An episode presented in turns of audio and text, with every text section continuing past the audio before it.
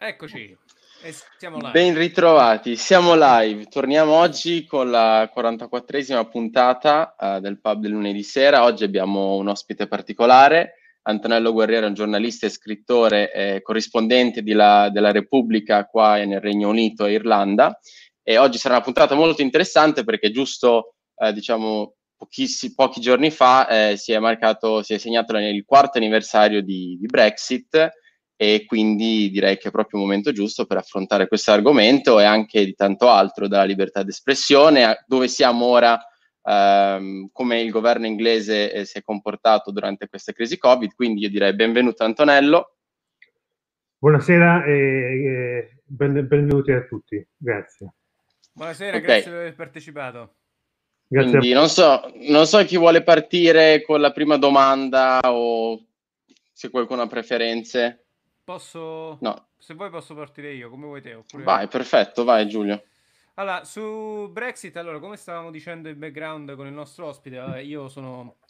ho vissuto nel Regno Unito otto anni, fra l'altro due anni in Scozia, ehm, durante il famoso referendum scozzese, ehm, e all'epoca sembrava fantascienza, cioè si cominciava a parlare di Brexit ovviamente, ma sembrava fantascienza che Brexit avesse anche la minima possibilità di passare. Ehm, fra l'altro a mio avviso, um, sottostimando una vulgata che in realtà in questo paese c'è stata per 40 anni, perché chiunque sappia un minimo, io adesso ho, ho anche preso la cittadinanza, chiunque sappia un minimo la storia del Regno Unito sa che eh, sin dal momento dell'entrata del Regno Unito nell'Unione Europea ci sono stati sempre dei malumori e dei mal di pancia che non sono mai stati particolarmente acquietati. Ecco. Allora, la domanda è, è, è questa. Ehm, diciamo, per chi ci sta seguendo, ma anche un po' per sentire l'opinione di, di, di, qualcuno diciamo esperto del mestiere, di uno che fa il corrispondente appunto, e che quindi ha chiaramente studiato molto in, in detto il problema. Um, che cosa è cambiato da quattro anni a questa parte? Il pubblico inglese, e poi noi diciamo inglese, ma in realtà è erroneo, cioè il pubblico del Regno Unito esatto. è sempre su, fermo su quelle posizioni e se sì, um, perché? O uh, è vero diciamo, i, rumor, i rumors che vogliono che la Brexit sta cominciando a vacillare sono re- reali secondo lei? O, um, diciamo in generale, come panoramica, a che punto siamo? Ecco. Ah, io penso, sono sempre un po' molto scettico sui sondaggi che dicono ah, se si votasse oggi eh, il referendum contro la Brexit, cioè, il referendum sulla Brexit vincerebbe eh, la permanenza in UE. Sono sempre un po' scettico perché eh, diciamo lo abbiamo visto anche alle elezioni ultime, no? A dicembre, che praticamente sono state un secondo referendum sulla Brexit. Sì, diciamo sempre del trionfo di Boris Johnson, eccetera, ma Boris Johnson ha vinto in maniera così, così larga perché eh, ha puntato tutto su Get Brexit Done, cioè eh, realizziamo questa Brexit.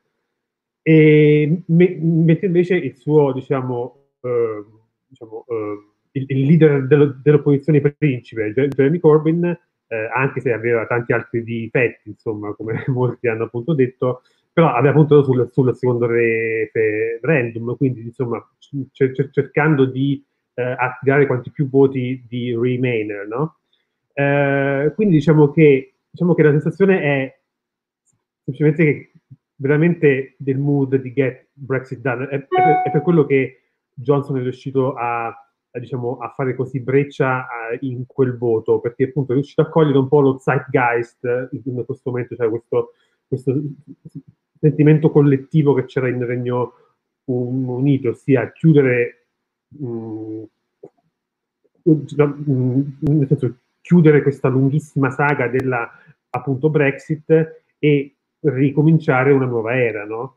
Ehm, qualunque essa appunto sia, perché poi, poi cioè, se, secondo me diciamo che il campo dei Remainer e diciamo, gli, gli, oppositori alla Brexit avranno sicuramente, secondo me, molto, molta più forza, molta più vis, molta più, eh, di nuovo, diciamo, ehm, avranno un riscatto quando la Brexit si concretizzerà, perché è chiaro che la Brexit non sarà un processo facile, lo vediamo anche dai negoziati che sono in corso ora, e quando si vedranno le prime conseguenze concrete, soprattutto in un contesto molto, molto eh, diciamo, problematico come quello del coronavirus no? e della crisi e, e, e, economica e della congiuntura economica eh, nefasta che ha scatenato, lì allora si vedrà veramente quanto è cambiato questo paese sull'uscita dall'UE. Grazie, sì. eh, anch'io devo dire che sono, scusami Giacomo ti do subito la parola, anch'io devo Vabbè. dire che sono estremamente scettico su questo, su questo, discorso che va avanti praticamente da quattro anni, là, il pubblico inglese ha cambiato idea, in realtà appunto i fatti per il momento sembrano veramente dimostrare il contrario. Vai Giacomo, scusami. No, io sono in realtà molto interessato um, dalla relazione che intercorre appunto tra la Brexit, questa pandemia e poi l'Unione Europea stessa. Uh, leggevo quasi un mese fa un articolo dell'Economist che praticamente sosteneva come uh, l'uscita del Regno Unito dall'Unione Europea avesse facilitato anche una maggiore rapidità nel dare una risposta a questa crisi economica che è stata causata, che è scaturita dalla pandemia. Uh, una celerità e una velocità nella risposta che non abbiamo visto nel 2011-2012, quando invece proprio David Cameron era uno dei principali, per esempio, antagonisti del cosiddetto bazooka, se non sbaglio, poi magari Andre correggimi che eh, mm. abbiamo fatto gli stessi studi, e quindi in realtà proprio l'assenza del Regno Unito dall'Unione Europea può avere in un certo senso accelerato anche una maggiore integrazione. E ne parlavo da poco con un mio collega e ci confrontavamo proprio su come il 2016, con l'elezione di Trump e con il referendum sulla Brexit, possa in realtà aver spinto l'Europa a cercare una maggiore integrazione eh, tra gli Stati membri. Ecco, quindi vorrei chiedere al dottor Guerrera se ehm, è d'accordo con questa interpretazione, con questa analisi che la Brexit può aver stimolato una maggiore integrazione politica uh, nell'Unione Europea o se questo non è ancora successo, crede che in futuro si andrà verso questa integrazione? Beh, diciamo che questo è proprio eh, l'ultimo capitolo del mio libro, cioè che ho pubblicato qualche mese fa, che si chiama Il popolo contro il popolo, perché dopo la Brexit la democrazia e l'Europa non saranno più le, le stesse, che è edito da Rizzoli. E, perché appunto eh, quello che la Brexit ha, ha, ha, causato è anche un po' un bivio, no? eh, di fronte al quale si trova appunto l'UE e, che, e cui si, si, insomma, cioè, si troverà di, di fronte nei prossimi anni ossia eh, per, diciamo che la Brexit è stata scatenata anche dal fatto che l'UE ha cercato sempre un'integrazione ecco, più eh, netta, no? più stringente, quindi ovviamente più i gangli si sono uh, stretti, più l'onda si è sentita a disagio uh, rimanere in UE e quindi poi con il referendum è deciso di eh, abbandonare questo, questo, mm, diciamo, questa grande Unione Europea che, che ora è di 27 membri e questo progetto. Ehm, quindi diciamo che, e questo si riflette anche nei negoziati che sono in corso, è chiaro che l'UE, eh, che tra l'altro ha dimostrato un'unità sulla Brexit come mai vista, ecco, diciamo che questo è un segnale da questo punto di vista positivo, perché appunto diciamo, di fronte al Regno Unito, ai negoziati, eccetera, l'UE è stata sempre molto compatta. Però questo sarà il, um, insomma, accadrà lo, lo, stesso anche, cioè sarà diciamo, la prefazione a quello che sarà l'UE tra qualche anno? Io non ne sono molto sicuro, e lo vediamo sulle discussioni per esempio sul Recovery Fund, per esempio, cioè, l'UE deve, deve, capire veramente quello che vuole essere, al di là dell'unione che c'è sulla Brexit, dicendo, e, e queste, diciamo, queste eh, manifestazioni di maggiore eh, inte, integrazione che però poi devono anche avere delle, dei, dei, risvolti più pratici, secondo me. E appunto, per esempio, sul Recovery Fund, no? Recovery Fund appunto cioè, l'UE vuole veramente diventare uno Stato fe- federale anche fiscale, cioè a livello finanziario e quindi condividere debiti anche tra, i, tra, tra gli Stati membri, oppure mh, sarà sempre un po' appunto questa struttura un po' ibrida, eh, cui ogni tanto arriva un Mario Draghi e dice whatever it takes, eh, con il, appunto, come hai detto tu, con il bazooka e, e si ri, ri, ri, risolvono le cose. Ecco, io non sono molto convinto di questo, ehm, nel senso che forse diciamo che l'UE eh, per come è strutturata, perché io non, non ho mai creduto agli Stati Uniti d'Europa, no? come si appunto dice, perché gli Stati Uniti hanno delle caratteristiche totalmente diverse rispetto a noi. Quindi diciamo che è chiaro che più si va avanti con l'integrazione, più l'UE incontrerà assolutamente pro- problemi. E, mh, il punto è che mettere insieme 27 paesi con 27 sensibilità diverse, con, con altre lingue di, di, diverse, con 27 strutture fi- fiscali e finanziarie di, eh, differenti, è chiaro che è una cosa che secondo me a lungo termine non può essere sostenibile. Ehm, però appunto è, è, è, anche vero, cioè perché appunto diciamo che il Regno Unito forse sarebbe rimasto in UE se, come diceva Winston Churchill, l'Europa deve essere un club di eh, buoni amici, ma non diciamo, questa sovrastruttura che eh, insomma, secondo i suoi critici lega le mani a tutti gli Stati membri. È per questo anche che i, i negoziati in questo momento tra UE e Regno Unito sono molto com- complicati, perché è chiaro che è una questione di sopra- sopravvivenza, diciamo. È chiaro che l'UE non può fare concessioni al Regno Unito di nessun tipo, perché ne va del futuro dell'UE stessa, al di là della, dell'integrazione politica, ma proprio dal punto di vista economico anche, e quindi su, sulle regole sulla concorrenza, sulla pesca, di quello ne parleremo dopo. E quindi è chiaro che in questo caso l'UE è molto unita perché sa che non, non, può concedere nulla al Regno Unito perché altrimenti poi ne pagherà le spese negli anni su, successivi. Però appunto questo è un, è un atteggiamento di contrapposizione, però appunto l'UE deve essere anche co- costruttiva, diciamo, non solo nell'opposizione al Regno Unito come paese terzo oramai, ma anche su se stessa. Ecco. Sì, e se posso infatti fare solo un piccolo commento su questo, infatti non credo che, eh, come hanno detto molti cronisti, il recovery fund sia un momento hamiltoniano come, eh, che porterà alla creazione degli Stati Uniti d'Europa, però al tempo stesso credo sia, ed è per questo che le ho fatto questa domanda, credo sia interessante il fatto che in assenza del Regno Unito in questo momento, secondo me, ci sia la possibilità di trovare maggiore convergenza tra gli Stati membri dell'UE. Uh, per esempio, adesso ci sarà la conferenza sul futuro del dell'Europa. C'è stato l'altro giorno un articolo sul Financial Times co, uh, coscritto dal ex vicepresidente della BCE Costanzio, che mm. diceva come per esempio l'emissione di debito uh, da parte della Commissione con il Recovery Fund in aggiunta al debito del MES e così via possa creare per esempio un, finalmente un mercato obbligazionario denominato in euro che è molto interessante come cosa e quindi vedo che effettivamente senza il Regno Unito forse si può avere quello slancio che l'UE non avrebbe potuto avere. Poi magari sono un po' idealista e naive da eurocrate.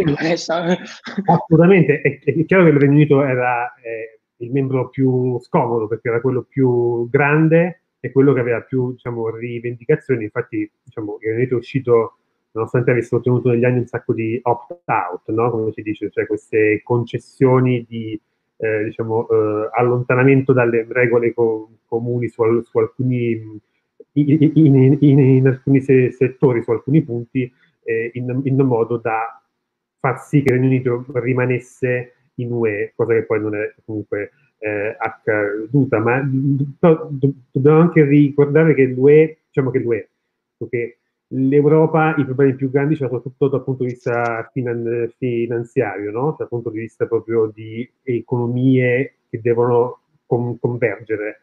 E qui eh, diciamo che il Regno Unito non, non, non c'entrava niente perché il Regno Unito non, non ha l'euro, non, non è nell'eurozona, quindi sì, è, una, è, è uno scisma assolutamente enorme dal punto di vista politico, come fu quello di, di, di, di Enrico VIII quando, quando ci fu la, la scissione dalla, dalla, dalla, Chiesa, anzi di connessioni storiche, eh, però è, è, anche vero che dal punto di vista economico l'Europa diciamo, deve trovare la sua strada come avrebbe dovuto trovarla fino a questo momento con il Regno Unito in UE. Ecco. Ma eh, spostandoci sulla causa scatenante di questa crisi, quindi cioè, riallacciamo un attimino, uh, ritorniamo indietro alla, alla, alla crisi del, del, Covid e quindi della reazione da parte degli stati. L- diciamo che governo, la reazione del governo inglese è un po' il dietrofront da, da, dalle dichiarazioni iniziali di questa um, fantomatica immunità di gregge per poi passare di, a dire che no, forse in realtà è una cavolata quello che abbiamo detto. Diciamo che la reazione è stata molto scomposta e non è stata, come dire, ehm, cioè, rispetto a tanti altri paesi è stata molto molto caotica e confusionaria. Ecco, su questo argomento, dato che eh, comunque eh, lei l'ha vissuta come, come, anche me e Giulio qua nel Regno Unito, abbiamo visto che eh, diciamo che la gente se n'è un po' fregata, per usare un termine volgare, ma eh, mi è sembrato molto che la situazione sia stata presa sotto mano, sotto gamba. Eh, per cui, ecco, vorrei chiedere, secondo lei, eh, dato che l'ha anche seguita anche più in dettaglio, eh, com'è stata questa reazione da parte del governo Johnson a, alla crisi? Non, non, parlo solo di stimulus economico, perché su quel punto, secondo me, si sono comportati anche molto bene, devo dire. Cioè, sono stati un governo conservative fra i meno conservativi in un certo senso. E, esatto. E però vorrei un attimino sentire da parte sua, diciamo, la, la reazione a livello, a livello, proprio di misure, di distanziamento sociale, di mascherine, un po', diciamo, il, la parte non economica, ma di, eh, di, di, diciamo, di sanità. Ma, ehm, diciamo che secondo me il, il Regno Unito, almeno nella prima fase, è stato, penso, il governo più disastroso, ecco, da, da questo punto di vista, perché diciamo che il governo Johnson ha l'aggravante che, del fatto che la pandemia è arrivata dopo qui, no? Quindi comunque avevi un sacco di eh, esempi che stavano andando avanti in molti altri paesi dell'Europa e, ehm, e quindi poteva muoversi per perdere tempo, perché la cosa principale che abbiamo cap- capito in questi, questi mesi è che questa pandemia si blocca se agisci subito come è successo in Nuova Zelanda, eh, come è successo in uh, molti altri paesi. Addirittura se andiamo a prendere il Vietnam, no? Il Vietnam è un paese con, uh, con 70 milioni di persone, non è la Nuova Zelanda che è, isolata su un'isola, eccetera, ma è riuscito a contenere in, maniera eccellente eh, questo virus perché si è mosso subito, perché poi ha un ottimo, poi, un'ottima struttura di contact tracing dopo, e, ehm, e, quindi diciamo che questo è stato l'errore più grave di Boris Johnson, perché lui ha aspettato inutilmente due o tre se, se, eh, settimane, ehm, anche perché io sono sempre convinto che c'era anche il calcolo della Brexit, no? quindi essendo che la Brexit ci sarà a fine anno, ehm, appunto il, il, 31 dicembre 2020, no? si, si concretizzerà, è chiaro che in un certo momento il, il, il, il governo non voleva fermare l'economia perché poi c'era questa um, congiuntura estremamente, eh, ci sarebbe stata questa congiuntura estremamente negativa, cosa che, che, è successa allo stesso modo, con la differenza che qui stiamo parlando di 60.000 morti quasi, se si calcolano gli, gli excess deaths, cioè le morti in eccesso rispetto a, alla media degli anni precedenti. Quindi, eh, poi appunto, all'inizio sono stati lanciati dei messaggi pazzeschi, cioè appunto prima che era solo un'influenza, eh, lo, lo, sentiva ogni giorno nelle conferenze stampa di Chris Whitty, che è il massimo consulente medico del uh, governo, essendo Chief Medical Officer.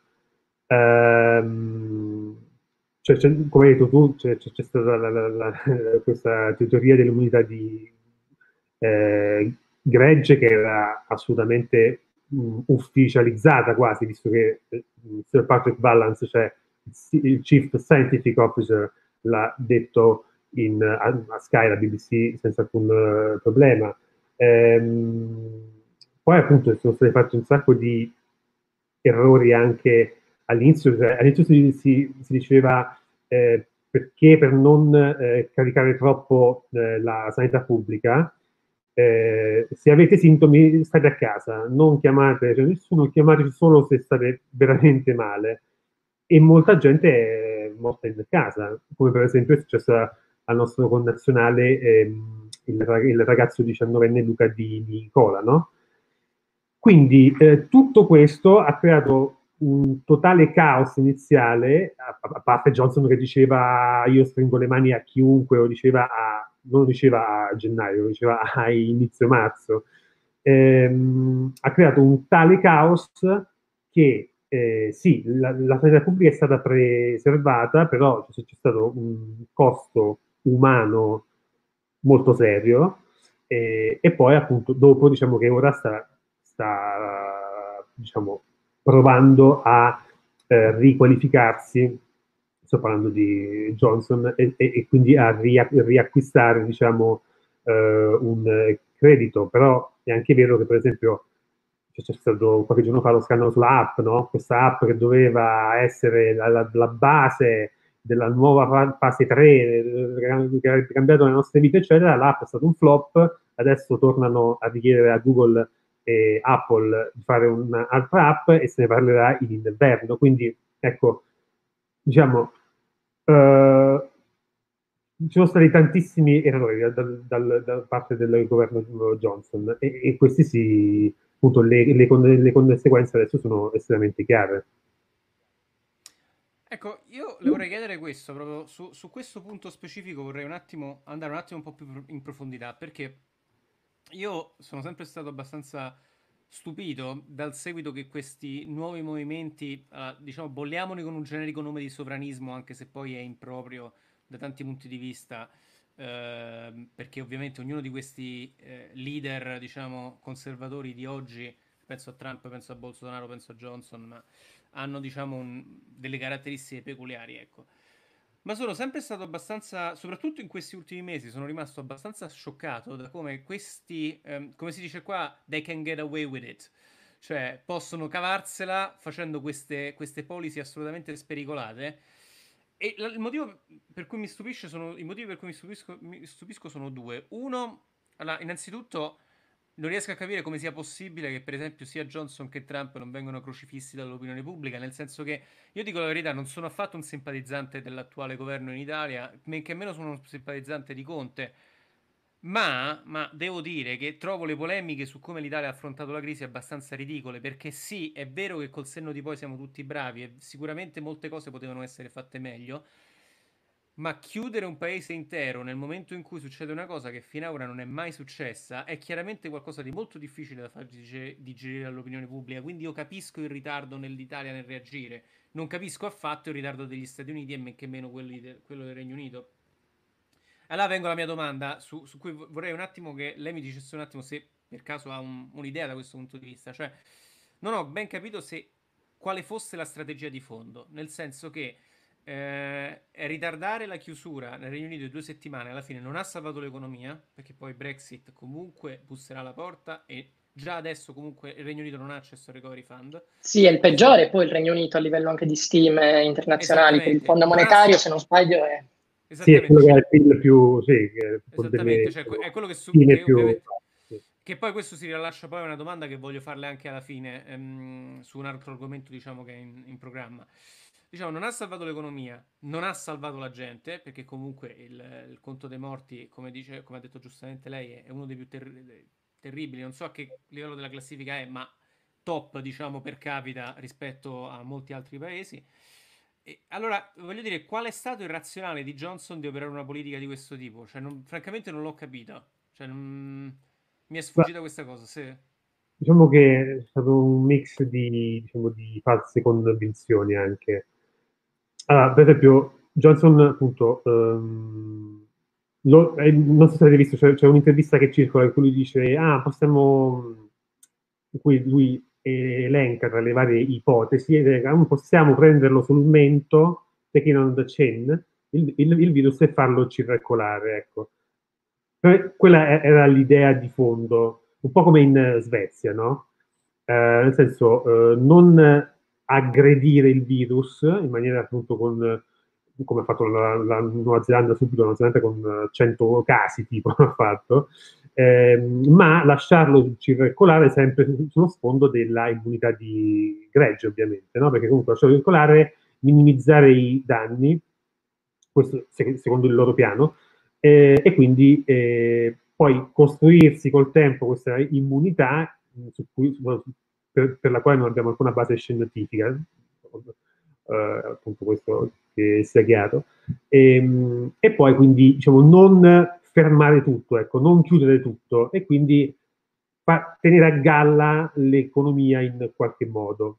Ma eh, ov- ovviamente è stato un calcolo assolutamente sbagliato. Il fatto è che il primo paese eh, colpito che è stato l'Italia in, in, in, Europa ha anche secondo me innescato un po' dei pregiudizi, no?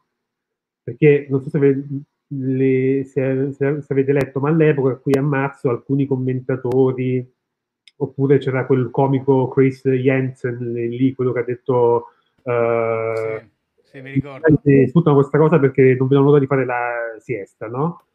Comunque c'era un po' questo, come mi ha detto anche in un'intervista che ho pubblicato di recente eh, Richard Horton, cioè il direttore di Science, eh, di, um, eh, di Lancet. Lancet, scusate, ehm, mi ha detto appunto che ehm, tutto è nato anche per una sorta di pregiudizio a catena, cioè all'inizio gli scienziati occidentali non credevano agli scienziati cinesi al di là degli errori che ha fatto la, la Cina, del, del, dell'insabbiamento, eccetera. Poi il virus è arrivato nei paesi, diciamo, mediterranei e c'è stato un pregiudizio da, da parte tipo degli inglesi e altri, dicevano, vabbè, ma questi sono gli italiani, no? cioè spagnoli che non eh, riescono a gestire le cose come in molti altri campi, no? noi faremo sicuramente meglio. Quindi c'è stata questa sorta di arroganza, la, la chiama lui. E poi, appunto, eh, alla fine è arrivato purtroppo anche qui. Quindi diciamo che è stato tutto un, un, insieme di, appunto, di eh, convinzioni totalmente emrate, eh, di, di, cui appunto il Regno Unito sta, sta, sta pagando assolutamente le conseguenze e il fatto è che diciamo, Johnson non ha pagato ancora tantissimo a livello di consenso, anche perché lui è stato una vittima di tutto questo, no? perché si è ammalato, è stato in ospedale, ha, ha, ha, rischiato la vita anche, perché appunto quando entra in terapia in, intensiva le statistiche qui in Unito dicono che il 50% vivi, il 50% no, quindi eh, diciamo è stato anche diciamo, fortunato ecco, a, eh, superare questo momento molto difficile, quindi diciamo che il popolo si è anche un po' stretto intorno a lui, no? per proprio una, una questione empatica. Eh, però, però io, ecco, io, invece però sono, mh, mm, mm, diciamo, non sono d'accordo sulla questione dei populisti, nel senso che secondo me i populisti, eh, cioè che i populisti nel mondo pagheranno mo- moltissimo per questa cosa eh, tipo Trump, cioè secondo me senza il coronavirus avrebbe vinto le elezioni che ci saranno adesso a novembre senza grossi problemi, se, se, secondo me. Invece la, il coronavirus, la crisi del Covid-19 ha messo in evidenza proprio il, il lato più scuro pericoloso e di, distruttivo di Donald Trump, anche agli occhi di coloro che appunto lo, lo, lo, reputavano o anche tuttora lo reputano un grande leader, eh, anche perché poi cioè, non, non, dimentichiamo che l'elettorato di eh, appunto Trump è in maggioranza eh, anziano, no? cioè, diciamo a un'età più alta, quindi cioè, tutte, tutte, persone molto più spaventate eh, dal coronavirus forse in, in teoria diciamo rispetto alle altre. E poi anche Bolsonaro, insomma, eh, la catastrofe che stiamo vedendo in eh, Brasile è, è sotto gli occhi di tutti, quindi penso che proprio l'approccio populista al uh, Covid-19, no? no? noi siamo più forti, supereremo questo, non, non, ci serve il lockdown, eccetera, alla fine avrà delle conseguenze negative per questi leader e il primo a, soff- a soffrirle ecco, e, a, e a cadere potrebbe essere proprio Donald Trump. Perfetto, beh, speriamo da una parte. Ehm, vorrei fare un brevissimo commento prima di dare la parola ad Andrea su quello che ha detto lei sul discorso del pregiudizio no? eh, che c'era nei confronti degli italiani. E questa cosa me la ricordo molto bene perché io lavoro in un ambiente molto, sono molto fortunato da questo punto di vista, nel senso che ehm, non ho mai subito neanche lontanamente episodi neanche lontanamente eh, classificabili come razzismo o pregiudizio, anzi sono stato molto sono stato estremamente supportato nel mio ambiente di lavoro. Detto ciò, si è sempre un po' i terroni di qualcun altro, no? o, o, gli stranieri di qualcuno, gli africani di qualcun altro, tra virgolette, con, e lo dico proprio con il massimo rispetto proprio per, per, per, queste, per questo tipo di categorie, perché quello che successe quando, io mi ricordo benissimo, perché lavorando in ospedale ho, ho subito la crisi del coronavirus proprio in prima persona, e quello che successe quando scoppiò l'epidemia in Italia fu che eh, in tutto il mio dipartimento c'era comunque gente che molto rispettosamente mi chiedeva ma forse il sistema sanitario nazionale italiano non è così buono, forse c'è della disorganizzazione, forse ci sono dei problemi. Dopodiché è successa una cosa molto interessante, eh, che un, un, medico inglese che lavora adesso, non mi ricordo se a Plymouth, a Southampton, dove lavora Bristol, da qualche parte, diciamo, eh, eh, South, uh, Southwest England, mm-hmm. E che con una gigantesca esperienza internazionale molto popolare su Twitter, twittò questa cosa, ragazzi, io in Nord Italia ci ho lavorato, non facciamo l'errore di eh, prendere il Nord Italia come un paese del terzo mondo. La Lombardia è la terza regione più ricca d'Europa, con la sanità migliore del continente. Questa cosa che è successa lì succederà dappertutto. E ricordo visibilmente molti miei colleghi che sono saltati sulla sedia leggendo questo tweet, perché quello fu il cosiddetto moment of truth, nel senso, ah, incredibilmente, incredibilmente esattamente. Eh, era solo un commento, Andrea, scusami, vai.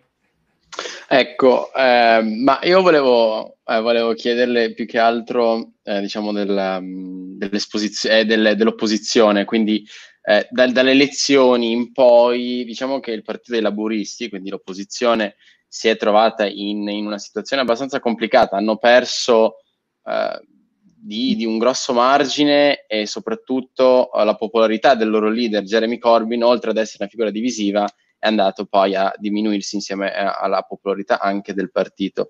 Io le elezioni le ho vissute facendo campagna con i Liberal Democrats e mi ricordo bene comunque che già l'ambiente all'epoca era molto molto uh, diciamo uh, polarizzato. Io lavoravo con diciamo il team di Joe Swinson e, ed, è, ed, è, stato comunque un cioè si sapeva che stava andando a perdere essenzialmente. Dopo la prima seconda settimana si sapeva che sarebbe stato comunque un, un risultato fallimentare e tuttora ho dei, dei, miei colleghi amici che ora lavorano alla Camera dei Comuni, e, um, alcuni anche in posizioni diciamo, abbastanza di rilievo, e mi dicono che ormai non c'è più sfida all'interno del Parlamento perché alla fine i conservative, il governo di Johnson, ha in mano una maggioranza così forte da poter fare quello che gli pare, ha fatto una pulizia interna del partito, quindi ha solo persone, principalmente deputati, che votano sempre a favore, al contrario di quello che era precedentemente con um, con go- col governo di Theresa May e i laboristi erano un po' scomparsi. Poi è arrivato Keith Starmer, questa figura un po' uscita quasi dal nulla, che si è posto come un vero statesman, come quali chiamano, quindi un uomo delle istituzioni. Mm. E, ed effettivamente sembra che i, i, laboristi stiano un attimino riprendendo terreno, ma ovviamente non essendoci elezioni e quant'altro non si può misurare eh, in maniera uh, tangibile. E secondo lei quale sarà la strada un po' dell'opposizione? Perché recentemente c'è stato um, Keith Starmer ha diciamo cacciato essenzialmente l'ultima sostenitrice in una posizione di rilevanza eh, di, di, di, Jeremy Corbyn, eh, Rebecca Long Bailey, credo sì. si, si, chiami. E, e, quindi diciamo che eh, ha un partito per sé ora. Ci sono quattro anni più o meno, ci saranno quattro anni per le prossime elezioni e secondo lei come si evolverà la, la, la, politica del partito principale d'opposizione? Su che strada, soprattutto anche collegandoci a Brexit, eh, porterà avanti? Che istanze porterà avanti potenzialmente il nuovo Labour Party? Allora, è una domanda molto interessante perché Keir Starmer è un, è un personaggio che vuole cambiare no, notevolmente il Labour eh, che abbiamo visto con Jeremy Corbyn. Cioè, il di Jeremy Corbyn era un Labour movi- movimentista, no? molto eh, associato alle minoranze, anche a delle, scusate, anche a delle diciamo, posizioni in politica estera molto ra- ra- radicali, ma non solo in, in, in, in politica estera. Diciamo, il, il programma elettorale che c'era nel 2019, appunto, le elezioni di dicembre scorso, insomma, è un programma estremamente socialista. Tutto questo non lo sarà ovviamente eh, Keir Starmer, eh, semplicemente perché lui eh, diciamo che la sua idea innanzitutto è quella di, ok, prima di tutto, mm, diciamo, eh, sradicare ogni, mh, ogni traccia di antisemitismo, che è stato lo scandalo che ha colpito di, ecco, più severamente ecco, il label di eh, Jeremy Corbyn. E infatti lo, lo, si è visto appunto con il caso di Rebecca Long Bailey che hai appena citato, si è visto anche cioè, lui il secondo giorno ehm, da quando è stato eletto leader del Labour è andato a, a visitare la comunità ebraica, cosa che Corbyn ovviamente non si era mai sognato di fare, ecco, soprattutto con questa celerità. E, però appunto l'idea sua è spostarsi molto di più al, al centro, recuperare i voti dei delusi da Boris eh, Johnson, recuperare i voti dei socialisti e degli elettori di sinistra delle Midlands e del nord dell'Inghilterra che hanno votato nel dicembre scorso Johnson per far sì che la Brexit diventasse re- realtà, perché loro votarono in massa per la Brexit nel, nel 2016. Quindi lui deve recuperare da una, da una parte l'elettorato trad- tradizionale e dall'altra vuole recuperare i delusi da Boris Johnson. Tutto questo però creerà un problema, ossia lui perderà molti voti della sinistra ra- radicale, no? Cioè, quella massa di persone che effettivamente ha portato negli ultimi anni Jeremy Corbyn e che, di, di, che, hanno ingrossato il numero dei membri del, del partito, degli iscritti di centinaia di migliaia di, di persone in uh, quattro anni. Uh, quindi lui sta facendo questo, questa tattica, ecco, eh, che, che, che, ovviamente diciamo, mh, mm, bisogna vedere eh, quanto la uh, bilancia ecco, prenderà a suo fa- favore, anche perché come hai detto tu lui è un, è un, uomo di ordine, nel senso lui cioè, era appunto un procuratore della, della corona, è, sta- è diventato sir per, per, per questo, quindi ha un background totalmente diverso da Jeremy Corbyn, che è uno invece che veniva dalla strada a fare le manifestazioni, no? E, e, e, e quindi lui si, si pone per, per, quello che è e, vuole far sì che Labour sia un po' a sua immagine e somiglianza.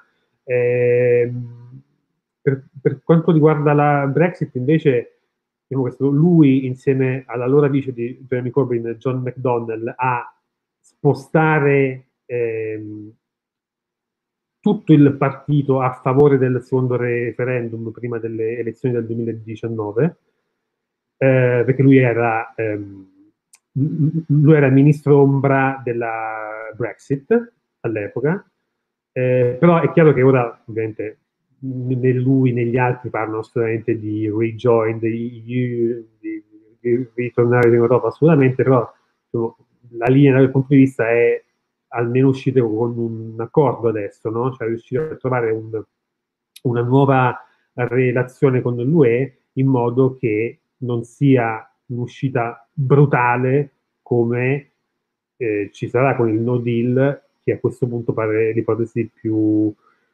plausibile, anche se non, non, non bisogna mai dare nulla per scontato nella Brexit, come abbiamo visto a ottobre scorso. E, perfetto, io vado un attimo di off topic, diciamo, però sempre relativo allo UK.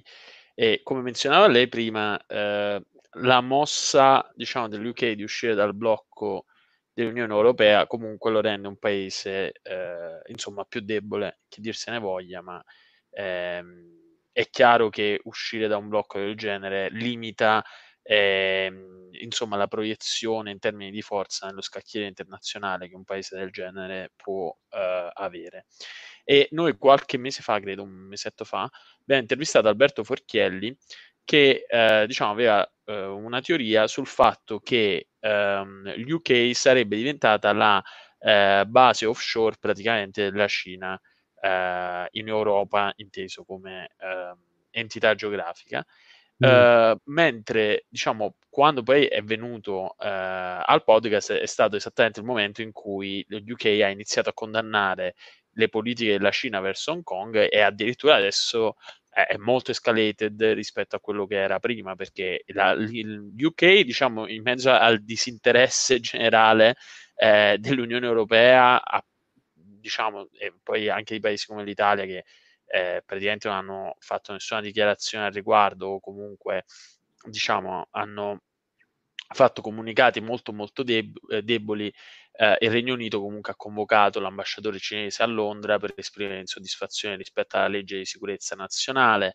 eh, minaccia di eh, praticamente estendere il diritto di cittadinanza a tutti i, i, nati prima del 1997 quando era ancora eh, colonia UK. Comunque, diciamo, praticamente sta eh, prendendo una posizione forte considerato che eh, ha ben altri problemi diciamo, a cui pensare e che soprattutto è, è, una nazione meno forte di quello che era eh, quattro anni fa. Eh, lei pensa che eh, il UK manterrà questa posizione perché magari è anche interessata ad attrarre eh, poi appunto i cittadini di Hong Kong che vorranno eh, localizzarsi da un'altra parte oppure sta semplicemente cercando di eh, mantenere un punto sulla questione, considerato che è un'ex eh, colonia? Beh, diciamo che è un intreccio di interessi. diciamo che, allora, eh, ecco, oggi per, per esempio c'è, c'è, c'è, stato questo, il Sunday Telegraph ha scritto che eh, Boris Johnson si appresta a dire stop all'accordo con Huawei sul 5G, no? E questa è una cosa molto importante perché sia lui che eh, Theresa May, prima di, di, di, lui, avevano difeso a spada tratta questo accordo con la Cina su Huawei, che mh, mm, ricordiamo in, in, in, a nutshell, l'accordo prevede che Huawei possa ehm, gestire il, 30, il 5% della rete del 5G in Regno Unito ehm, per, perché è il partner più economico ed è quello con la tecnologia più alta. Ecco. Um, per appunto questa mossa eh, è da una parte una ra- rappresaglia contro Hong Kong, cioè scusate, contro il comportamento della Cina su Hong Kong, e, eh, ma dall'altra è anche un, il sintomo di un, qualcosa che è cambiato de, nei, nei, rapporti tra Cina e Regno Unito, perché eh, tipo per esempio c'è, un, c'è, una folta schiera di parlamentari conservatori che da tempo fanno pressione su Johnson per allentare i legami con la Cina, un po' sino, sino, diciamo, sinofobici, ecco. Che però appunto ehm, se, se Johnson fosse andato Ah, cioè, se Johnson avesse tenuto il punto e avesse insistito per questo accordo con Huawei che deve passare in Parlamento, è chiaro che avrebbe rivol- avuto un'altra ri- ri- rivolta e forse una disfatta pol- pol- uh, politica scusate, um, che, di, di, cui in questo momento non ha alcun bisogno. Ecco. Eh, e poi, cioè, non dimentichiamo mai eh, cioè il contesto del rapporto con gli Stati Uniti, perché comunque Johnson, visto che si è creata questa voragine della Brexit e quindi c'è questo buco anche commerciale no, che deve essere colmato con altri accordi commerciali con altri paesi come appunto gli Stati Uniti, il Giappone e via dicendo, eh, deve anche trovare un accordo con Donald Trump. È chiaro che Donald Trump è uno che non ti dà nulla in, in cambio di nulla, no? E quindi diciamo che e con questa amministrazione USA, qualora do- dovesse ri- rimanere questa, è chiaro che anche il, il, Regno Unito si schiaccerà molto di più sugli Stati Uniti, eh, diciamo, allentando i legami che aveva fino a questo momento con la, con la Cina. Ecco. Eh, su, su, questo non c'è al, al, alcun dubbio.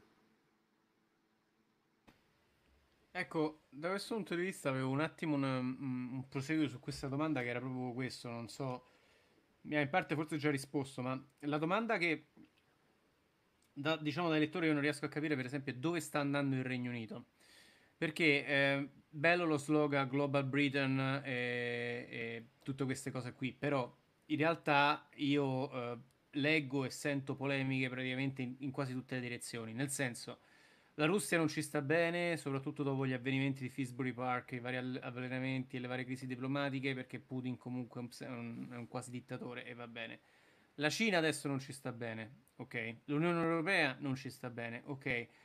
Lei dice gli Stati Uniti, sì, eh, sicuramente c'è una, c'è, come ha assolutamente giustamente detto lei, c'è un'alleanza storica fra questi due paesi che ha radici molto molto profonde Detto ciò, il pubblico del Regno Unito su tante cose ha dei, delle preoccupazioni enormi e non so quanto sarà facile per Johnson far passare certi deal. L'esempio classico è il discorso della liberalizzazione del mercato dei farmaci e, e, e dell'NHS, per esempio e poi polemiche più spicciole, tipo quella del, del, del chlorinated chicken, che per ci sta seguendo ci sono delle normative per quanto riguarda i conservanti a livello dei, dei, del pollo importati negli Stati Uniti, che praticamente con un deal commerciale con gli Stati Uniti verrebbero, eh, verrebbero un po' almeno parzialmente, parzialmente a cadere. Ora questa sembra una cosa triviale, ma in realtà qua i giornali ne hanno parlato per, per mesi. Ecco, la, la domanda è, quello non va bene, quello non va bene, quello non va bene. Qual è il, il, il piano di lungo termine del Regno Unito, secondo lei?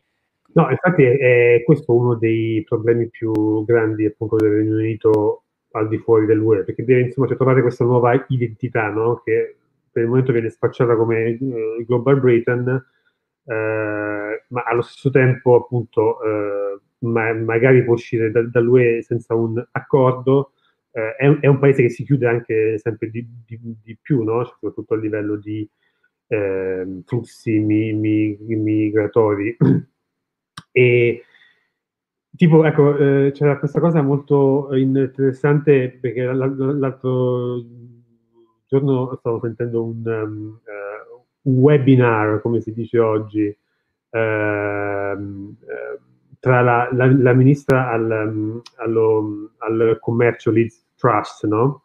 e altri partner, eccetera, perché ovviamente ora c'è anche, diciamo, Regno sta parlando, cioè è in negoziati anche con il Giappone, per, per, cioè appunto per, per, esempio su, per i nuovi accordi com, commerciali e lì si diceva che l'accordo con il Giappone eh, è eh, diciamo, il prodomo per entrare poi in un altro accordo che è quello asiatico, il, il cosiddetto CPTPP, che è quello al posto del TPP, no? quello de- degli Stati Uniti con i paesi asiatici dal quale Trump è uscito.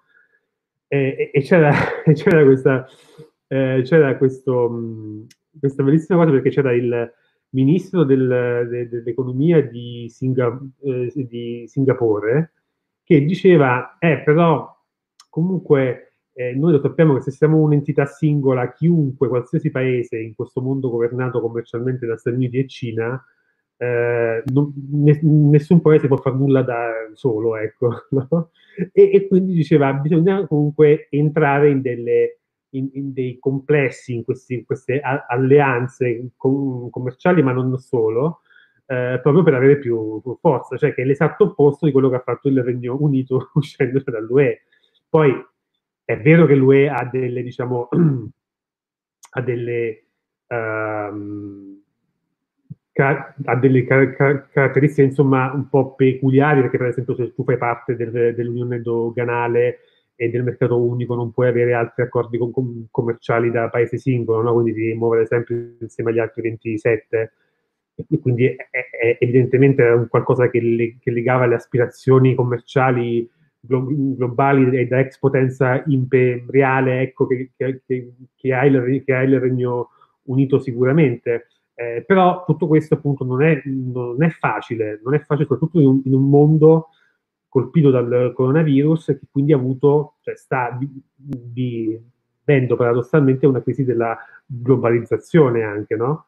E quindi la, tua domanda è assolutamente giusta, ma secondo me la, la, la, risposta al di là degli slogan non la sanno neanche a Downing Street, perché eh, soprattutto perché en, en, entrare in negoziati da paese singolo cioè, non è assolutamente facile, non è che puoi fare un accordo commerciale come loro adesso dicono in sei mesi, o almeno ne puoi fare uno mini su quattro cose, ma poi appunto se vuoi fare un accordo onnicomprensivo c'è un, un, un sacco di tempo. Infatti allo stesso uh, webinar c'era l'ex primo ministro canadese Stephen Harper che ha detto ma noi con l'UE ci abbiamo messo due anni solo per cominciare a fare negoziati, sette negoziati e altri due per l'implementazione e il, il passaggio nei, nei, vari parlamenti, eccetera.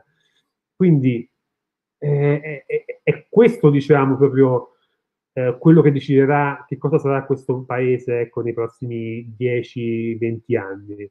Eh, è, è, un salto nel, nel, nel, buio assoluto che nessuno ha mai appunto fatto, come scrivo nel mio libro anche è un esperimento, il Regno Unito è la cavia, e ma, magari dopo questo salto nel vuoto il Regno Unito troverà un paradiso eccezionale mentre, mentre il resto dell'Europa rimarrà a vivere di stenti. Mm, insomma, tutto è aperto, ecco. Però è chiaro che davanti il, Regno Unito da potenza singola, non essendo più l'impero che era un tempo, ha delle difficoltà molto più marcate ri- rispetto ad altri blocchi o altre entità nazionali come gli Stati Uniti e la Cina che hanno un peso molto più forte.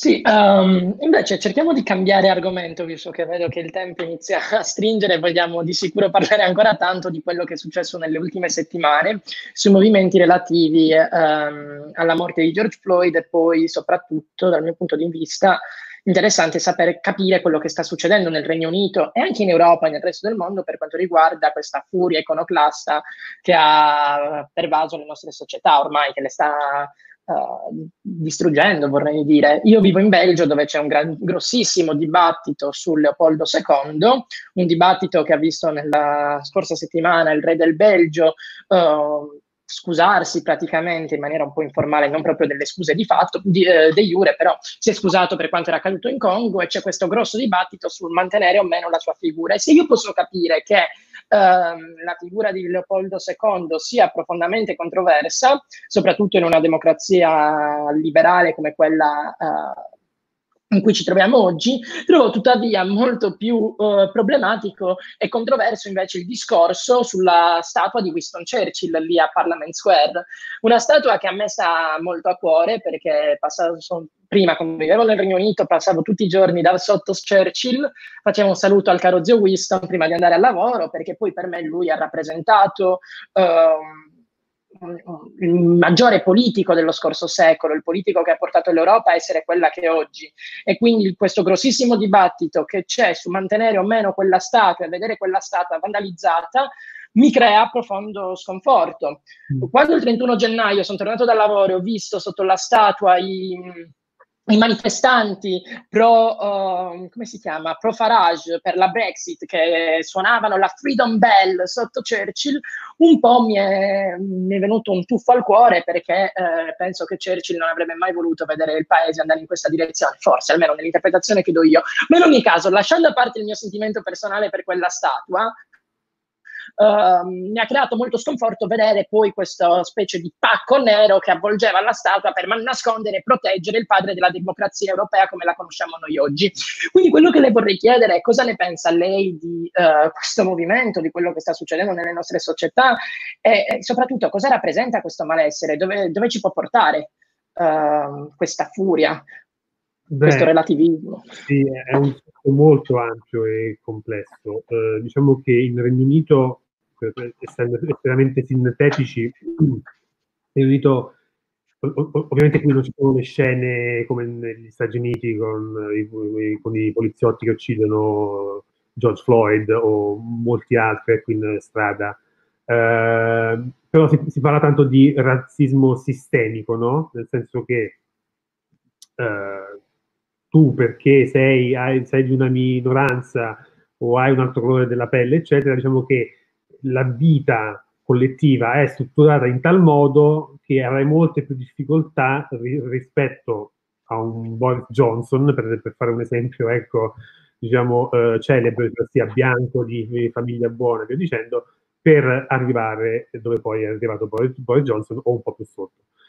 E, ehm, quindi diciamo che eh, allo, stesso, allo, allo, stesso, tempo però diciamo che il Regno Unito è uno dei, dei paesi secondo me, meno razzisti che abbia mai visto in vita mia, cioè nel senso al, al, almeno come apparenza, no? Cioè c'è una totale attenzione alle, alle parole, a, alla, diciamo, alla, alla parte no? di, anche nei programmi, sui giornali, di, di tenere sempre il giusto rapporto tra etnie, eh, uomini, donne, eh, quindi diciamo è un caso molto particolare quello, quello, quello del, del, del, Regno Unito, eh, che secondo me, cioè il tipo, eh, ecco, andando un po' più in generale, il problema è il razzismo in realtà, quello sì, nel senso, eh, diciamo, è un problema evidente ri- rispetto al razzismo sistemico che,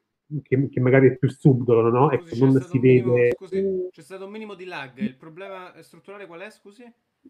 No, dicevo che mentre il, il razzismo sistemico è più subdolo, nel senso che non, che non si vede a occhio nudo, il Regno Unito, diciamo, una, una, cosa un po' più evidente è che è un paese abbastanza cla- classista, no? E quindi questo ovviamente, se, secondo me, genera anche, diciamo, in parte il razzismo si, si, si, sistemico di cui si appunto parla. Uh, detto questo, uh, è, è, è, chiaro che, molte, che eh, molti esponenti e le minoranze, che, che poi si chiamano BAME, no? le, le, le, minoranze etniche, ehm, chiedono più uguaglianza. Ehm, e, poi ovviamente è successo in strada che qualcuno ha scritto racist su la strada di Churchill, che appunto cioè, se, se, se, secondo me è una cosa sbagliata perché sì, nessuno nega che magari Churchill abbia espresso del, appunto, ehm, delle affermazioni ra- ra- razziste via dicendo, ma allo stesso tempo la, la, storia deve essere sempre vista non in maniera assolutistica, secondo me, su, su, un, su un, punto, cioè dire ok, adesso eliminiamo tutti i, quelli che sono stati ra, razzisti dalla faccia della terra. Per esempio, Dickens anche era un razzista, Charles Dickens, ha scritto uno dei più belli libri sulle sul, sui poveri proprio, no? Sui poveri di Londra del Centro Unito. Quindi quello che dico io è che tutto deve essere sempre contestualizzato anche nel, nel, nel tempo, no? E, nel, e, nell'epoca in cui un personaggio storico ha, ha vissuto. E, però qui, ecco, qui, qui c'è, c'è, stato il fatto che uh, adesso c'è un, c'è un momento di, di stacco, diciamo, da Black Lives Matter, perché ultimamente loro hanno pubblicato ehm, alcune cose proprio a nome del movimento che hanno generato eh, qualche, qualche, polemica, tipo per esempio nel, nel, manifesto loro hanno detto hanno evidenziato 50 statue che devono essere buttate giù, tra cui c'è anche appunto Churchill, eh, e poi qualche giorno fa hanno fatto un tweet che per alcuni è stato antisemita, cioè era un tweet mm, di enorme sostegno alla, alla causa palestinese, eh, chiamando i palestinesi comrades, no? cioè quindi con, compagni, eh, ma allo stesso tempo eh, parlava di media gagged, ossia di media imbavagliati, che nel ger, cioè diciamo che è un, un'espressione molto usata nel gergo antisemita o lo è stata negli anni, negli anni scorsi.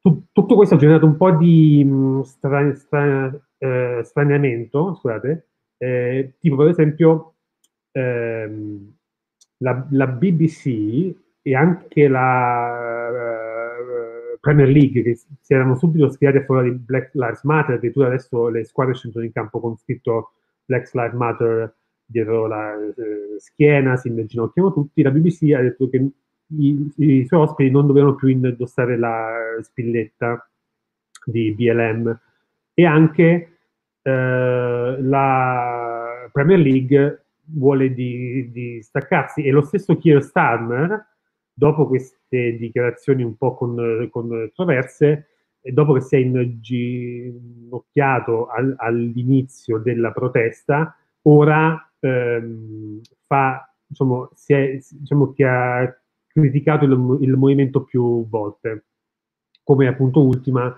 eh, sul fatto di, del, del, del togliere i, i fondi al, alle forze dell'ordine, che è un altro, de, un altro tema, un altro, de, un altro tema nel, nel, programma di Black Lives Matter qui, come anche negli Stati Uniti.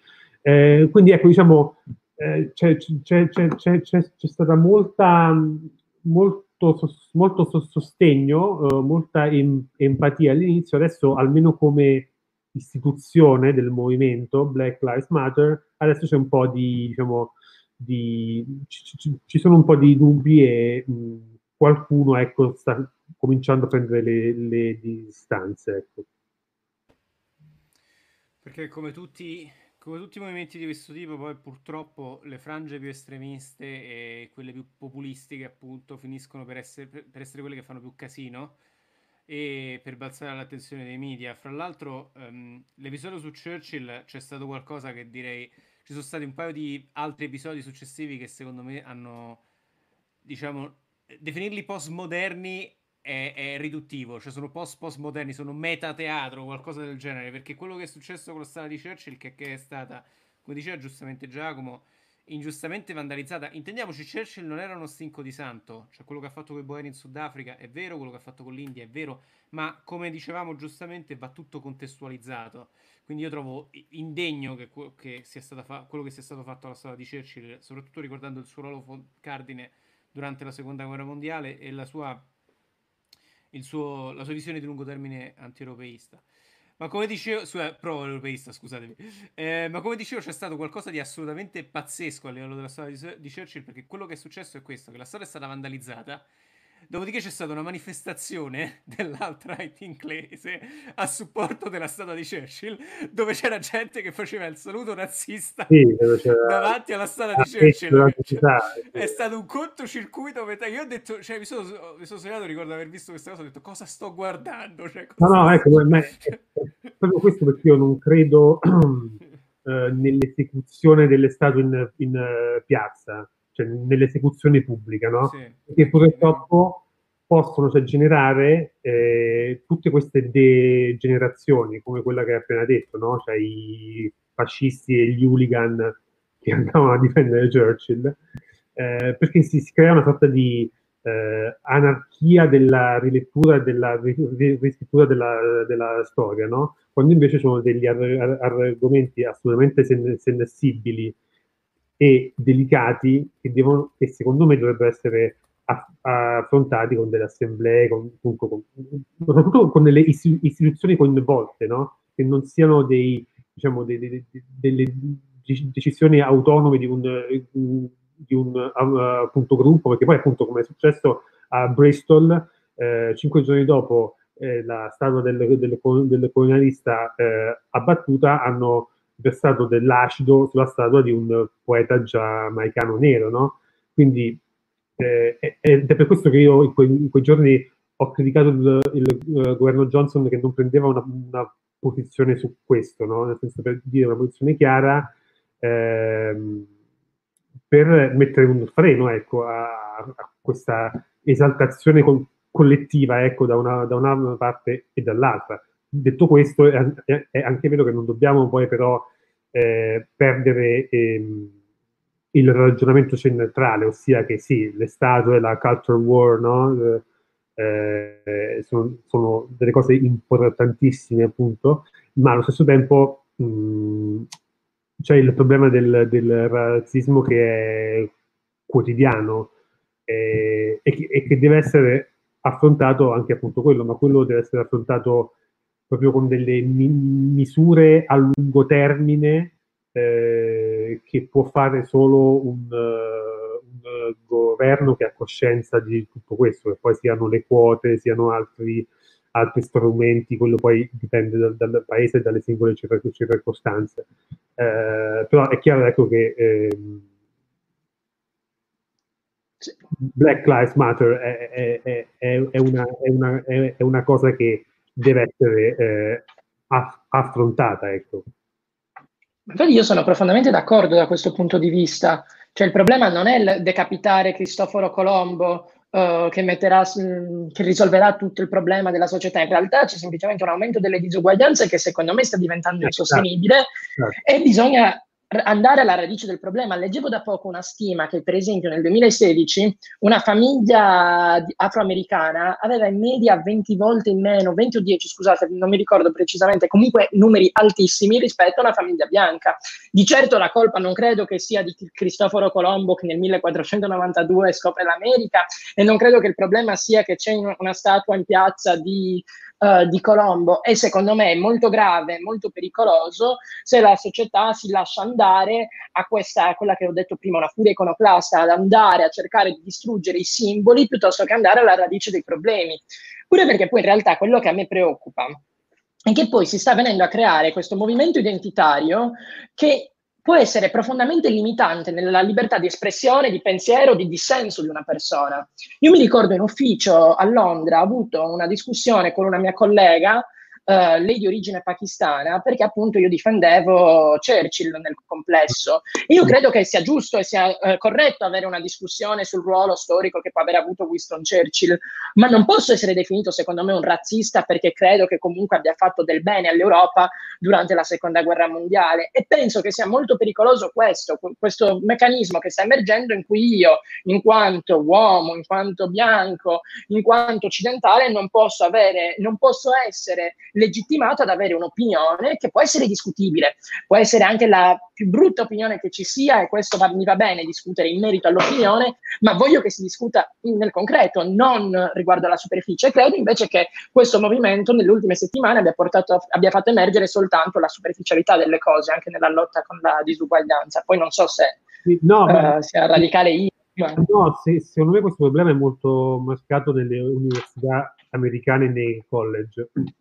dove praticamente eh, io l'altro giorno ho postato un video di, di Obama proprio che criticava eh, questi movimenti dei college in cui appunto ehm, diciamo che lo sport na- nazionale è attaccare qual- qual- qualcuno per qualsiasi cosa e, e, lanciare il sasso però non fare nulla di costruttivo ecco, per migliorare le, le cose eh, nei, nei, college americani si, sta vedendo, cioè, si, si nota da, da, un po' di anni questa tendenza ecco, a questa, questo assolutismo no? uh, del pensiero, questo, massimalismo eh, che alcune volte è controproducente nei confronti de, della, della, causa stessa.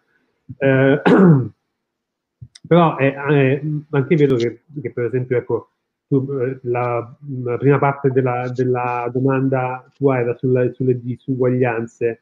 E, tipo qui per esempio in, in, in, in Regno Unito c'è stato la, il problema che eh,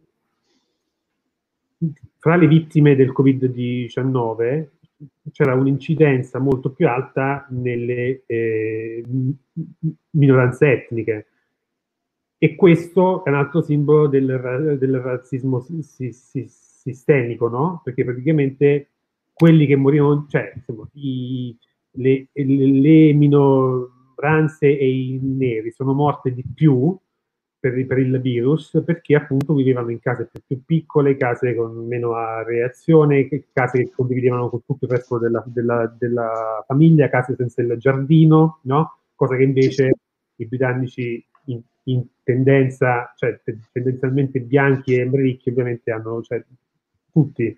Sì, e per esempio negli Stati Uniti, negli Stati Uniti lavorano anche nei, eh, i neri, gli afroamericani purtroppo sono relegati alle occupazioni meno redditizie, che sono anche quelle occupazioni essenziali in prima linea che sono ri- rimaste aperte, attive.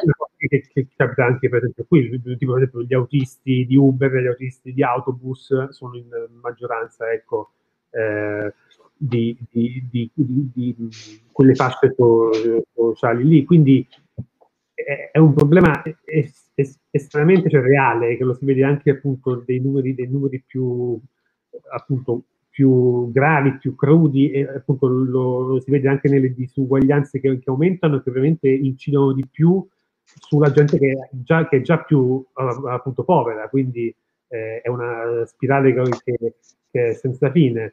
Però appunto è, questo è tutto parte del nostro retaggio storico, no? e, e quindi deve essere mo- modificato eh, con il tempo, eh, ovviamente, eh, ma appunto è un'eredità storica che ci portiamo e che quindi deve, deve essere assolutamente aff- affrontata nei, nei, negli anni che vengono. Sì, sì, ma infatti io credo, scusami Andrea, credo, eh, poi ti lascio la parola, credo che ci siano delle disuguaglianze, credo che la crisi Covid le abbia esacerbate. Per esempio, da poco è uscito il nuovo monitor dell'Organizzazione Internazionale del Lavoro che dice come eh, la crisi, eh, la pandemia rischia di cancellare completamente tutto quanto, eh, tutti i guadagni e i passi in avanti che abbiamo fatto per le donne. E quindi vuol dire che c'è effettivamente un conflitto da un punto di vista di uh, condizioni, di opportunità all'interno delle nostre società, ma credo che la risposta di distruggere statue sia quella meno opportuna quando in realtà lo Stato dovrebbe intervenire con politiche di lungo termine nel tentativo di appianare queste disuguaglianze, che non siano defund the police poi completamente. Scusatemi, poi ho parlato troppo, sto zitto. Uh, Andre, vai pure. Ma, ma, in realtà, eh, no, grazie per l'intervento perché cioè, è abbastanza vicino a quello che volevo chiederle. Ehm, a riguardo degli Stati Uniti, perché prima lei accennava che Trump aveva la strada spianata, poi è successo il Covid ed effettivamente adesso, per quanto i polling non siano accurati, per quanto io lavoro in, azienzi- in un'agenzia che fa principalmente polling, devo ammettere che in questo caso sono abbastanza indicativi. Ehm, e, e c'è, c'è, una cosa che a me stupisce, mi fa seriamente, eh, non so, mi sembra fuori dal mondo, che è il fatto di riuscire a politicizzare delle mascherine. Ora, io non pensavo ciò fosse possibile, io non pensavo che si potesse dividere fra democratici e repubblicani, mascherine e non mascherine. Non, sinceramente non pensavo un paese come gli Stati Uniti ri- arrivassero a un livello così pesante, secondo me, di degrado del, del dibattito pubblico, perché io, vabbè, guardo, guardo il Brasile di Bolsonaro, guardo Bolsonaro, mi preoccupo, guardo gli Stati Uniti, guardo Trump e, e mi preoccupo, però cioè, alla fine io penso che eh, comunque, diciamo che eh, come popolo io mi sarei aspettato no, non una divisione così netta da 50 a 50, sì mascherine, no mascherine, non metto le mascherine perché eh, devo avere la libertà di poter scegliere di non metterle. Cioè mi sembra francamente una motivazione non che ce ne siano di molte altre più intelligenti, però mi sembra motivazione, non so, oh, ridicola, ecco, diciamo questo statement. E in vista di ciò eh, c'è un grosso punto di domanda delle elezioni.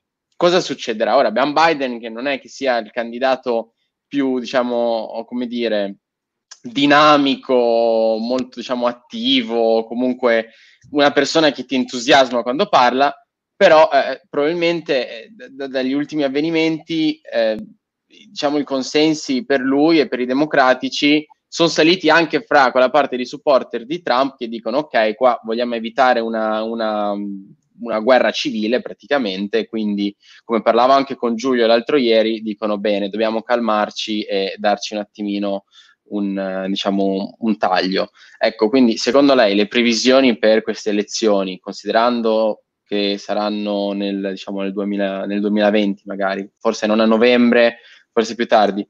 Cosa, cosa, si aspetta? So che è molto prematuro fare delle stime, delle previsioni da oracolo di questo genere, però di sicuro ha, ha un'opinione su quel che potrebbe succedere. No, io penso che, che uh, allora, prima di tutto, uh, Trump, come dicevo prima, ha mostrato il peggio di sé, no? soprattutto nella emergenza. E questo, diciamo, se prima alcune sue uscite sparate potevano essere mh, giustificate perché comunque si, si, si parlava di, di, politica, qui si parla di salute pubblica. E quindi quando eh, uno come lui appunto eh, dice tante di quelle inesattezze o, o anche appunto delle dichiarazioni es, es, esplosive o pericolose sul, sul Covid-19, essendoci tante vite in gioco, è chiaro che mh, la sua inadeguatezza su, su, alcuni punti, perché poi credo che lui sia, abbia anche delle qualità, ma la sua inadeguatezza su alcuni punti diventa palese e soprattutto eh, ha, ha, ha, delle conseguenze serie, no? Quindi il punto secondo me lo switch che c'è stato, cioè il cambio che c'è stato, è stato che se prima l'americano medio si affidava a Trump, perché comunque era quello che ti faceva viaggiare l'economia, no?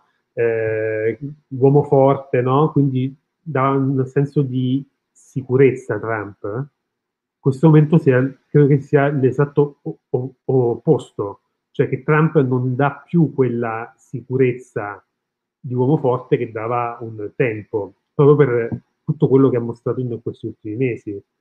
Eh, però allo stesso tempo non credo che sia fi- finita diciamo, la corsa elettorale, perché io credo che Trump dia il meglio nel faccia a faccia, no? nel, nel, nei, nei, dibattiti.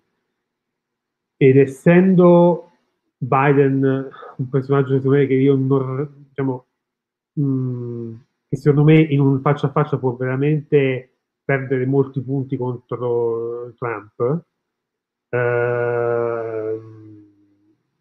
ecco, io credo che lì lui potrebbe recuperare dei voti importanti eh, e quindi non dico capovolgere la, la, situazione che mi sembra un po' difficile, però appunto diciamo, limitare i danni in maniera sensibile. Eh, è anche vero però che la crisi del Covid in, negli Stati Uniti va avanti senza alcuna sosta, cioè ogni giorno ci sono record di nuovi con, contagiati, 56.000 fino a 60.000 quasi al giorno e quindi se le cose continuano in questo modo la vedo dura che Trump riesca a avere il tempo di riguadagnare tutto quello che ha, che ha perso in questo momento. Che poi c'è oggi la notizia del giorno è che Kanye West, vincitore di 21 Grammy Awards, si lancia come indipendente. Eh. Lui, è un, lui è un, era anche un sostenitore suo, molto... Sì, sì. Quindi, ecco, secondo me è, è un, altro, un, altro, segnale che le cose per tanto non, non vanno molto bene. Ecco.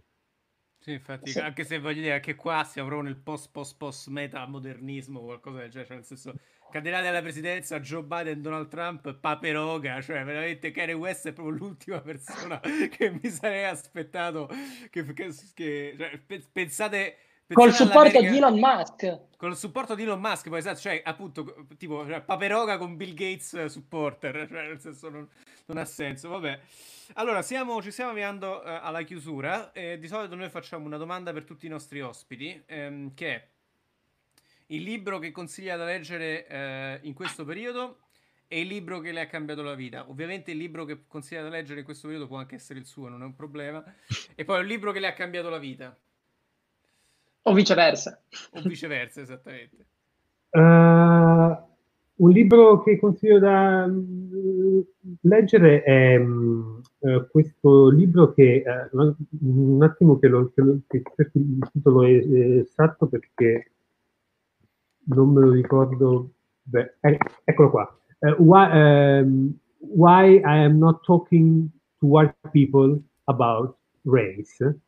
Eh, Arrivo che, subito che, che, che appunto è, è per, per, per, perché non parlo più, eh, con, non discuto più con, eh, con, con i bianchi eh, di questioni razziali, ehm, che è di questa eh, giornalista che si chiama Reni Eddo Lodge. Lei è una attivista appunto per i, per i diritti black, via dicendo, e soprattutto lei è la prima donna, anzi, cioè è il primo autore nero, che, che poi e quindi anche appunto donna, esatto, ehm, che, ha, è, che, è, arrivata in vetta alle classifiche dei libri venduti, cosa che non era mai accaduta prima dal 92, da quando Nielsen fa le rilevazioni. Ehm, era, era, capitato solo con Michelle Obama con The Becoming, ma vabbè, quello è appunto Michelle Obama non è in, in inglese e quindi eh, diciamo, lei ha avuto questo, eh, questo mh, onore e, e, e, appunto ed è un libro che consiglio perché fa proprio entrare nella questione del razzismo si, si, si, sistemico no? e di come ehm, una persona, vabbè, un intellettuale come lei, appunto Black, eh, colga anche dei nostri atteggiamenti che mh, per noi sono assolutamente innocenti, no? li, li colga come un affronto o come un qualcosa di eh, offensivo. Eh, tipo, per esempio, lei parla appunto di questa cosa che, che appunto di, di, di, della, della, della, di questo atteggiamento, secondo, loro, secondo lei, dei, dei, dei, dei, bianchi di far scomparire la, la questione ra- razziale quando si parla con, con, con, qualcuno, cioè di considerare tutti quanti bianchi, no? Eh, che da, da, da, una parte, secondo i promotori, la cosiddetta non-colorness, che i promotori è fatta per includere il più possibile, ma, ma dall'altra Rennie Edolodge dice no, perché questo eh, è una negazione di quello che mi avete fatto sentire sempre voi, cioè appunto essere appunto nera. Quindi è molto interessante perché si vedono tante cose con occhi eh, diversi e da, e da eh, ottiche totalmente eh, differenti. E il libro che mi ha cambiato la vita, bah, ce ne sono tanti. Uh, diciamo, ecco, forse eh, Il viaggio al termine della notte di Sam Lin, per le prime 150 pagine, che secondo me sono la le, le, letteratura da, allo stadio più alto, ecco, a livello narra- narrativo, quello secondo me è il top per, per un, per un romanzo e, e, diciamo non le ho dimenticate mai. Grazie, è molto gentile. E chiudo con questa domanda allora perché l'aveva citato un po' all'inizio. Ci può parlare invece molto rapidamente del suo libro, proprio, cioè di che cosa si tratta e ovviamente riguarda Brexit, immagino dal titolo. diciamo, ma, sì. diciamo, ma eh, ecco. ripeto, si chiama Il popolo contro il popolo, perché la democrazia, eh, no, perché dopo la Brexit la democrazia e l'Europa non saranno più le stesse.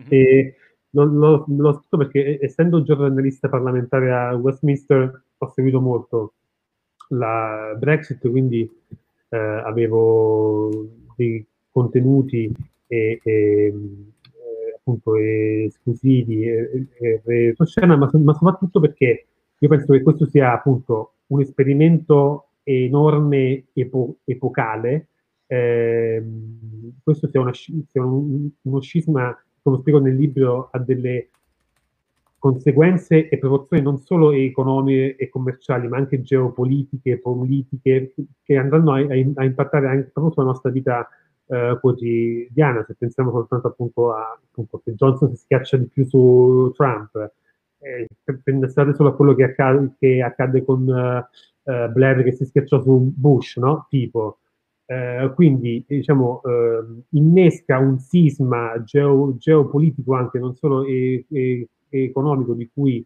eh, vedremo tutte le conseguenze sulla nostra pelle ed è stato anche un modo per eh, fare un'analisi sul futuro anche eh, dell'UE no? e dell'Europa eh, su che cosa può significare questo scisma e come dicevamo all'inizio anche di eh, questa trasmissione ehm, se porterà a più unità, più integrazione oppure l'UE andrà peggio e quindi por, por, por, se, se, eh, con possibili scenari di, di disgregazione, di vittorie di populisti nei singoli stati, via dicendo.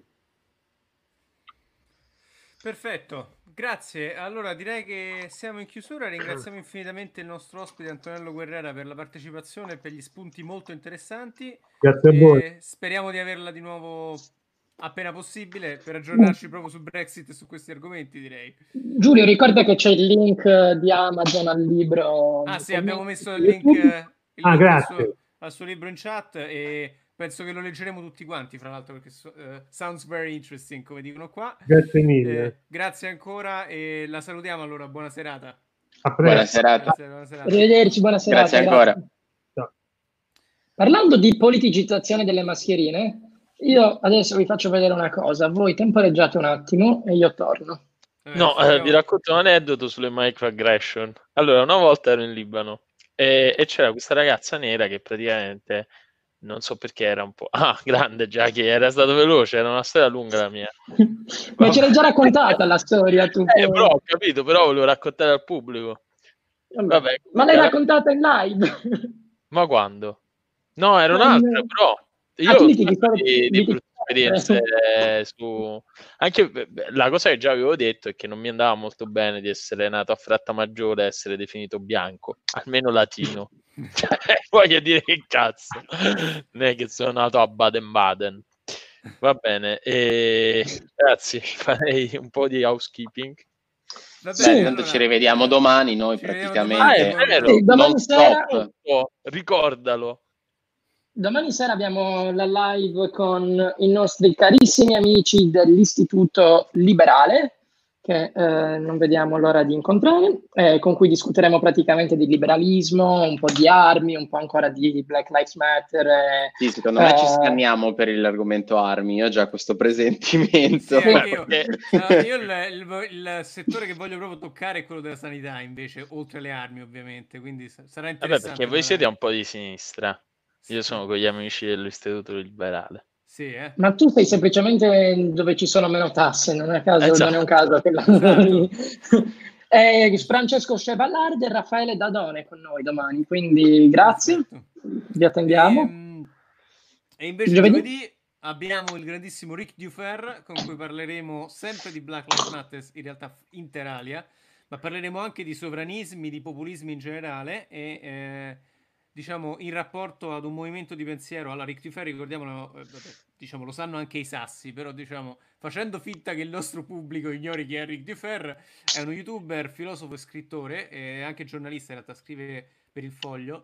E, mh, con lui parleremo, eh, diciamo, di questi argomenti in riferimento a alcune delle correnti di pensiero che hanno fondato la civiltà occidentale, che sono l'illuminismo, l'umanesimo il razionalismo e un po' di più eletticamente il liberismo.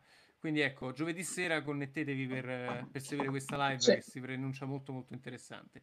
Poi signori, ehm, se volete ordinare anche voi delle magnifiche mascherine U in un momento hamiltoniano, come di cui abbiamo parlato oggi, fateci sapere, possiamo fare un ordine. Io ormai vado così per il sociale. Eh, Ma e poi davvero vorrei- si possono ordinare? Giacomo Loi per il sociale. Teoricamente dovrei chiedere a una mia amica che procura Ma queste ci fai cose. la percentuale sopra o no? Esatto, cioè, se non ci fai il margine sei un coglione. Immag- ecco, Ma Spero siano gratis, uscita- io spero siano gratis, faccio pubblicità all'Unione Europea.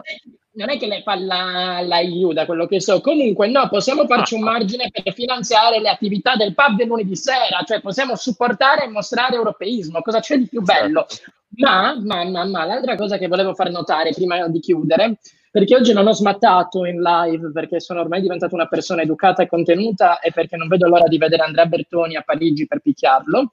Ma c'è stata una frase Ah, tu. molto bella di Gianluca che è Stavo proprio per dire, scusa, ricordiamo È le molto- altezze di entrambi, scusate. è molto esca- ma avete mai visto Andrea Bertoni dare un pugno? Cioè, mo, va bene le altezze e tutto. Vabbè, però adesso, sia la cioè, diciamo che non è uno- atletica del mondo, Andrea Ok, Bertoni. però non è uno scontro capito? Infatti, esatto. renditi conto di come cazzo siamo messi, Gianlu. Cioè, comunque, Mike Tyson di decimo puzzo. No, sono di Cagliari, io non sono di Decimo Puzzi, sono Castellaio. Partiamo dalle cose base. Eh, tanti amici, tanti saluti agli amici di Decimo Puzzo. È comunque. molto escalated sta cosa comunque. eh, della Comunque Esatto. stiamo, Sì. facendo, comunque Esatto. stiamo facendo tutti quelli che ce l'hanno grosso, ma in realtà Gianluca è generoso è tipo alto 1,87, quindi diciamo che fra tutti noi quattro secondo me quello che mena più forte è lui. Poi Sì. eh, ho questa, ho questa impressione, poi non lo so. Non lo so, mi hai fatto a botte, Gianlu. Eh, solo A fino a Napoli, quando ma ho che iniziato domande lo fai? sviluppo. Come te? No, no, però poi... Oh, no. basta con questo razzismo contro Napoli. Voi due, il Vai. turco che prende per il culo a Io? Napoli e... e- Io non ho mai preso quello per la... Io non, cioè, sono, non, non posso in teoria, sono c'è- pure sottoclasse. Stasera io. c'è Napoli-Roma, solo che tu Ah, non lo sai Madonna. perché non guardi il pallone. No, però sarà una cioè, fungo atomico. No, si gioca- no, eh, veramente non si giocano assolutamente niente, quindi... Però è importante Ma- comunque, so che sentite Vabbè, sì, cioè, nel senso, alla fine il loro lavoro è come dire le slides, cioè, nel senso, lo fanno, però non è che c'è tutta sta passione. Vabbè, comunque, Vabbè, ma in generale la. Serie A in questo momento. No, vabbè, ormai mi sono perso. Dico, mandiamo un saluto a Maria Paola che eh, tornerà presto con noi, ha avuto degli impegni lavorativi e trasferimenti, quindi questo è il motivo per cui non c'è stata nelle ultime live, ma ci manca pure perché Giulio Anichini è diventato il nuovo A, l'ho letto Il anch'io. nuovo libro, boy. Esatto, Ah, stupendo.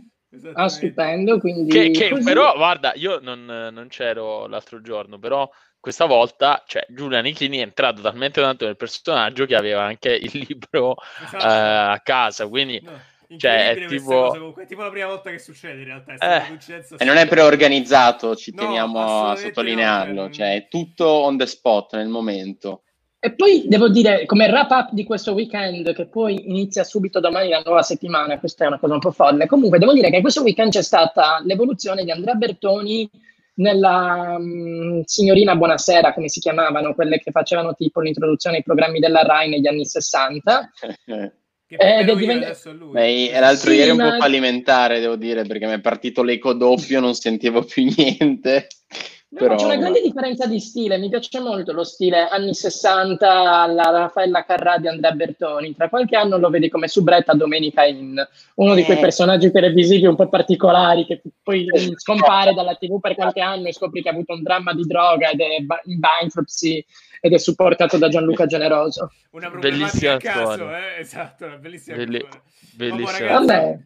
Avete mai, avete mai, sentito la canzone se, se, tornerai, tipo degli 883, molto triste, che c'è tipo Max Pezzali che canta di questo amico storico che poi ha iniziato a frequentare qualche giro un po' diverso poi non lo frequenta per un po', però erano molto amici e poi un giorno legge il giornale e questo qui è morto ed è morto di droga, l'hanno trovato tipo su una panchina. Grazie per la considerazione Giacomo. No. è proprio Vabbè, molto in Direi di smetterla di annoiare chi ci sta seguendo e ricordare a tutti qua, ringraziare tutti quelli che ci hanno seguito oggi e ricordare a tutti Vabbè, di seguirci io queste pillole su... così. Va bene. Su, su, YouTube, Facebook, Apple Podcast, Spotify, LinkedIn, Twitter, Instagram e basta. tutte di più. Tutto di più e ci vediamo domani con i ragazzi dell'Istituto Liberale. Buonasera a tutti. A bientôt. Ciao ciao. A bientôt.